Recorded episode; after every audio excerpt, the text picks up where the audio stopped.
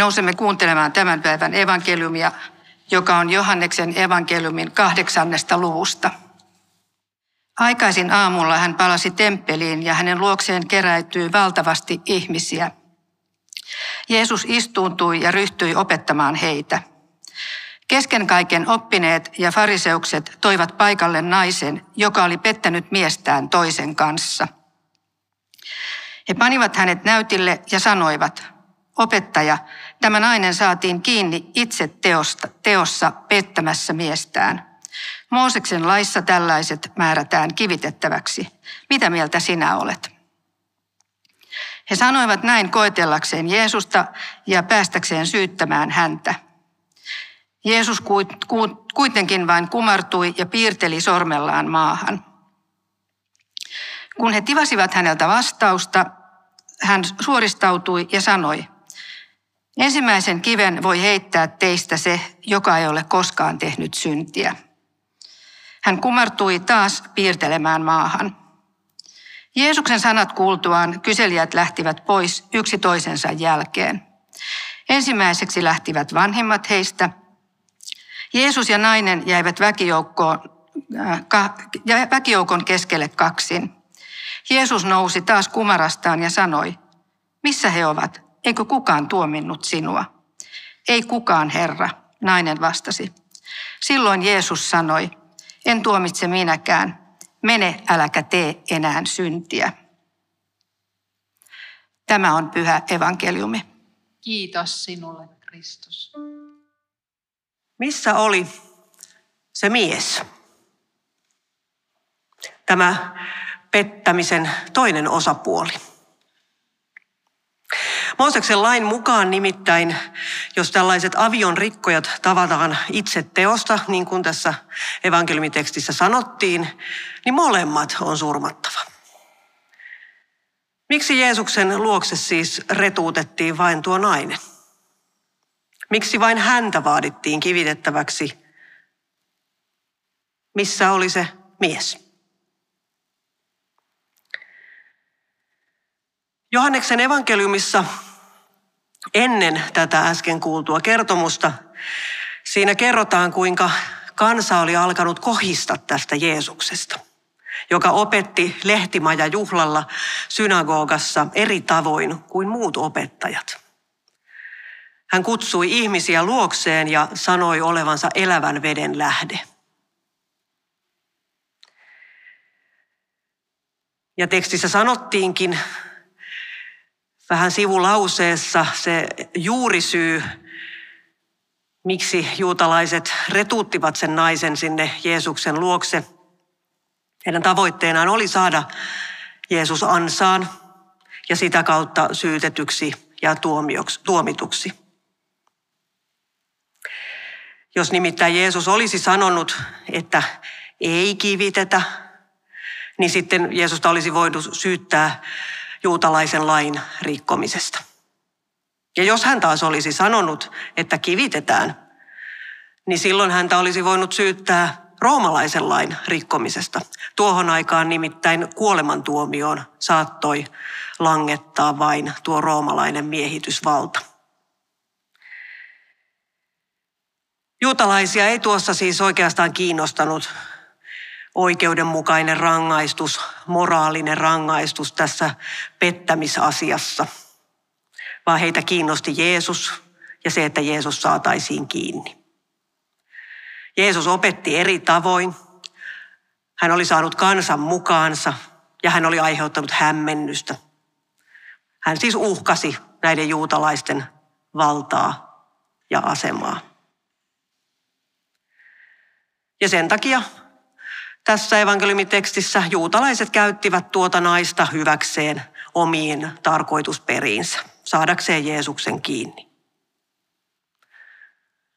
Voi olla, että nainen oli helpompi raahata sinne Jeesuksen luokse.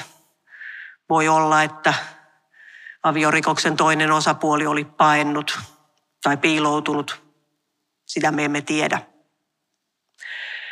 Mutta sen me tiedämme, että tuossa tilanteessa juutalaiset ottivat kirjoituksista yhden irrallisen lauseen, jolla he perustelivat, että nainen olisi kivitettävä.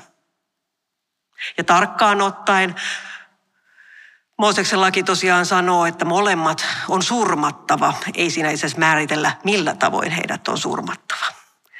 Eli juutalaiset ottivat yhden lauseen ja tulkitsivat sitä niin, että se sopi heidän omiin val- tarkoitusperiinsä. No kuinka monta kertaa juutalaiset, myöhemmin kristillinen kirkko ja me kristityt olemme tehneet samoin. Ottaneet jonkun yksittäisen raamatun jakeen ja käyttäneet sitä omien tarkoitusperiemme edistämiseen. Erityisesti silloin, kun edessä on ollut jotakin uutta, uudenlaista ajattelua tai uutta ymmärrystä tai maailmanmuutos. Näin toimittiin silloin, kun pohdittiin rotujen, eri ihmisrotujen tasa-arvoisuutta ja orjuuden lakkauttamista. Ja näin toimitaan silloin, kun halutaan kaventaa naisen oikeutta omaan kehoonsa. Näin toimitaan silloin, kun halutaan estää naisten pappeus. Ja näin ta- toimitaan silloin, kun halutaan sulkea seksuaalivähemmistöt piiloon tai vaientaa keskustelu sukupuolten moninaisuudesta. Näin toimitaan aina silloin, kun halutaan polkea jonkin ihmisryhmän ihmisoikeuksia ja kaventaa yhdenvertaisuutta. Ja kautta vuosi tuhansien ihminen on jakanut ihmiskuntaa meihin ja niihin. Ja niinpä moni meistäkin on elämässään kokenut ulkopuolisuutta ja syrjässä olemista. Joku on joutunut kiusatuksi koulussa tai töissä omien ominaisuuksiensa, erilaisuutensa, milloin minkäkin takia. Joku on joutunut perheensä ja sukunsa hylkäämäksi. Joku on kuulunut sellaiseen liikkeeseen tai sellaiseen kulttuuriin, jonka takia on ollut marginaalissa ja syrjässä tai jonkun etninen tausta on eri kuin valtaväestön ja on sen takia joutunut pelkäämään toisten reaktioita. Mitä erilaisimmista syistä me ihmiset kykenemme jakamaan ihmisiä meihin ja niihin. Ja sillä on aiheutettu valtavasti kipua, surua ja kärsimystä. Ulos sulkeminen on nimittäin yksi pahimpia asioita, jota ihminen voi toiselle ihmiselle tehdä. Meissä jokaisessa on sisäsyntyinen tarve kuulua joukkoon ja tulla hyväksytyksi. Ja kun tätä tarvetta rikotaan, jälki on yleensä rumaa.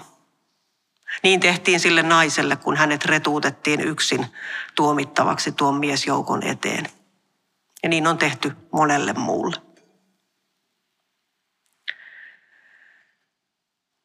Evankeliumitekstissä Jeesus ei kuitenkaan valitse puolta, eikä asetu me tai ne ryhmiin.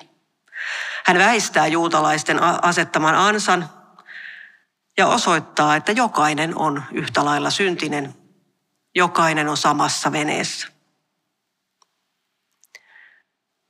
Ja sitä aivan samaa hän julistaa tänään meille. Jeesuksessa ei nimittäin ole meitä ja niitä. Jeesuksessa ei ole ulos sulkemista. Jeesuksen lupaama elävä vesi, virtaava vesi, eläväksi tekevä vesi, se kuuluu aivan jokaiselle.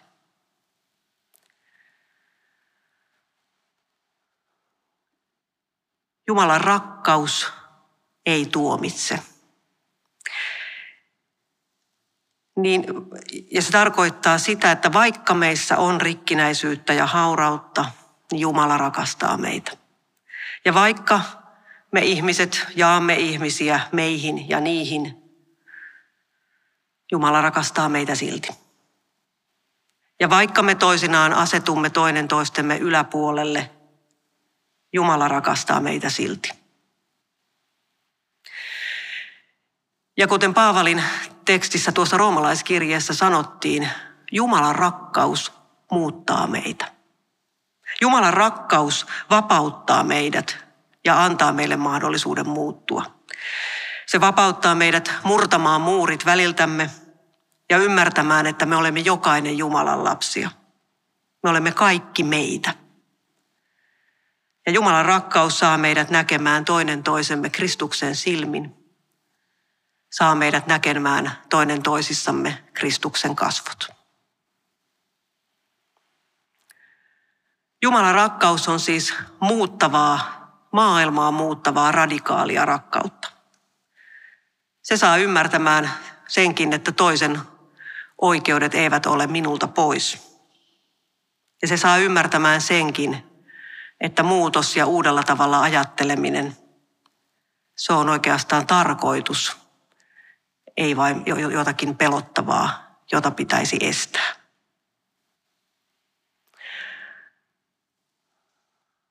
Rakkaat Tuomas Messulaiset, Tuomas Messu vieraat, Jumalan rakkaus on radikaalia rakkautta, joka kuuluu kaikille.